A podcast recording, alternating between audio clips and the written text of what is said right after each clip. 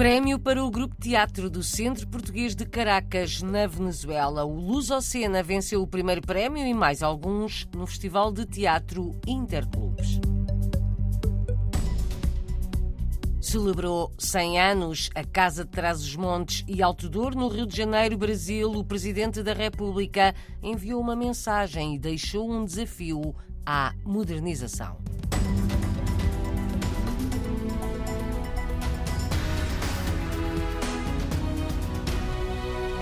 Foi destruída pelas chamas a casa de primeira habitação de um emigrante na Suíça, casa localizada nas Moitas, Conselho de Proença Nova. O incêndio que atingiu o Conselho tinha deflagrado na sexta-feira no município de Castelo Branco. Ontem foi dado como estando em fase de resolução. A casa era de madeira, propriedade de um emigrante na Suíça, entretanto regressado definitivamente às moitas, mas o antigo patrão pediu-lhe ajuda e ele deslocou-se novamente à Suíça tem o regresso marcado para setembro. Foi uma informação dada pela Câmara de Proença Nova que anuncia que vai ajudar nos pedidos de apoio, pede também ao governo a declaração de calamidade. Prémio para Centro Português na Venezuela, o grupo de teatro Lusocena do Centro Português de Caracas venceu o primeiro prémio no Festival de Teatro Interclubes da Venezuela. Juntou uma dezena de grupos, vários de comunidades estrangeiras radicadas no país. O ator e produtor Armando Gonzalez frisou que o grupo Lusocena estava nomeado para prémios em todas as categorias e venceu varios. El primer premio del Festival de Teatro Interclubes. Estuvimos nominados en casi todas las categorías. Nos nominaron sobre todo en las categorías de actores, actriz característicos, sobre todo por el tono de la obra. Eh, nos ganamos también el premio de la música, que ha sido algo muy importante. O grupo de teatro do Centro Português de Caracas foi premiado pela peça Máquina da Felicidade conta a história de uns avós que estão cansados de viver num lar, mas alguém os convence a quererem continuar a viver. Agora, diz o ator e produtor Armando Cortis, o objetivo é levar o espetáculo a outras salas, incluindo Portugal, até porque o Lusocena é o grupo teatro do Centro Portugués da capital venezuelana. El Centro Portugués es nuestro productor ejecutivo, nuestra casa, nuestro apoyo. O sea, este es el grupo de teatro con base en el Centro Portugués. El Centro Portugués tiene una confianza en el grupo de teatro. Nosotros tenemos el objetivo y la gran misión, que ya sea al corto plazo, es sacar el teatro del grupo Teatro Luz Escena fuera del club y si lo deseamos, bueno, por llegar a tierras lusas para presentar nuestra obra de teatro. Armando González, ator e produtor de teatro. Nesta peça, as mulheres fazem de homens e eles fazem de mulheres porque dá um toque de farsa, de comédia, um desafio para o ator luso-venezuelano Mike Ferreira, ganhou o prémio de melhor ator característico. É a primeira vez que eu faço um personagem que é uma mulher. É, foi uma experiência muito, muito divertida. A dizer verdade, nós brincamos muito na hora dos ensaios, na hora de, de fazer a, a apresentação. Eu fiz uma personagem de uma velha, velhota, eh, espanhola, galega. Mike Ferreira, ator, há 16 anos no grupo Lusocena do Centro Português de Caracas, premiado no fim de semana na Venezuela no Festival de Teatro Interclubes. Rabo de Peixe, em exposição no Canadá, a Vila Açoriana está a ser apresentada numa exposição de fotografias tiradas entre 1940 e 91. O fotógrafo Jorge Pimentel, lusodescendente, conta que a exposição resulta de uma mistura das suas fotos com outras que foram tiradas pelo seu avô. This photography exhibit is a, photo, a collaboration with myself and my grandfather. I'm a third generation photographer. My grandfather was the town photographer in the town of Rapapeixe, in São Miguel. Jorge Pimentel, fotógrafo luso-canadiano de celebridades, conta que é a terceira geração de uma família de fotógrafos. O seu avô conhecido como Laranja, foi um dos pioneiros da fotografia em Rabo de Peixe em 1940. Quando era estudante há 30 anos, Jorge Pimentel quis conhecer e fotografar as suas raízes açorianas. I was very interested in going back to discover my family roots. And so in school decided to go back to discover my family roots and I photographed it as well, photographing the beautiful land and photographed the people and the fishermen and the life that my parents.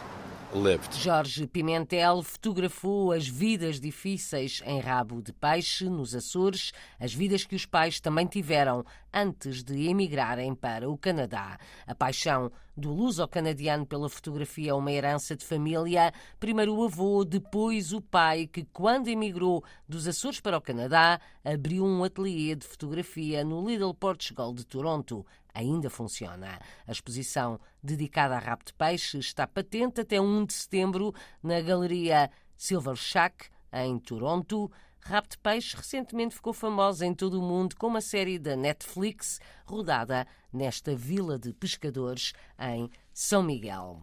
É centenária a Casa de Trás-os-Montes e Alto Douro, na cidade brasileira do Rio de Janeiro. A festa dos 100 anos aconteceu há pouco mais de uma semana no mesmo local onde a casa foi fundada para juntar os portugueses transmontanos. Atualmente, tem à volta de 1.200 sócios. Na RDP Internacional, o dirigente Ângelo Horto lembra como tudo começou. Nós temos hoje sócios ativos, 1.200 associados e com muitos beneméritos. E esta instituição foi criada no dia 28 de julho, há 100 anos atrás. O objetivo é desta instituição, que primeiramente teve o nome de Centro Transmontano, era congregar todos os transmontanos, a família de transmontanos, de amigos, para que ali fosse cultivada a cultura, a gastronomia e, com toda certeza, ajudar aqueles que necessitavam. Então, esse foi o grande mote para Crisóstomo Cruz, foi o idealizador disso reunisse um punhado de amigos, comerciantes, profissionais liberais, para criar a Casa de Trás-os-Montes e Alto Douro. A cerimónia para celebrar os 100 anos da Casa de Trás-os-Montes e Alto Douro no Rio de Janeiro contou com uma mensagem do Presidente da República a lembrar as dificuldades dos fundadores. Como era difícil há um século lançar no Rio de Janeiro e depois manter e aprofundar a ligação ao país de origem à região de origem. Marcelo Rebelo de Sousa recordou o avô que deixou Celurico de Bastos para emigrar para o Brasil. Disse que associações como a Casa de Trás-os-Montes e Alto Douro são faróis para quem vive fora de Portugal, mas reconheceu as dificuldades atuais do movimento associativo. É um presente difícil para o movimento associativo da diáspora portuguesa, das comunidades espalhadas pelo mundo.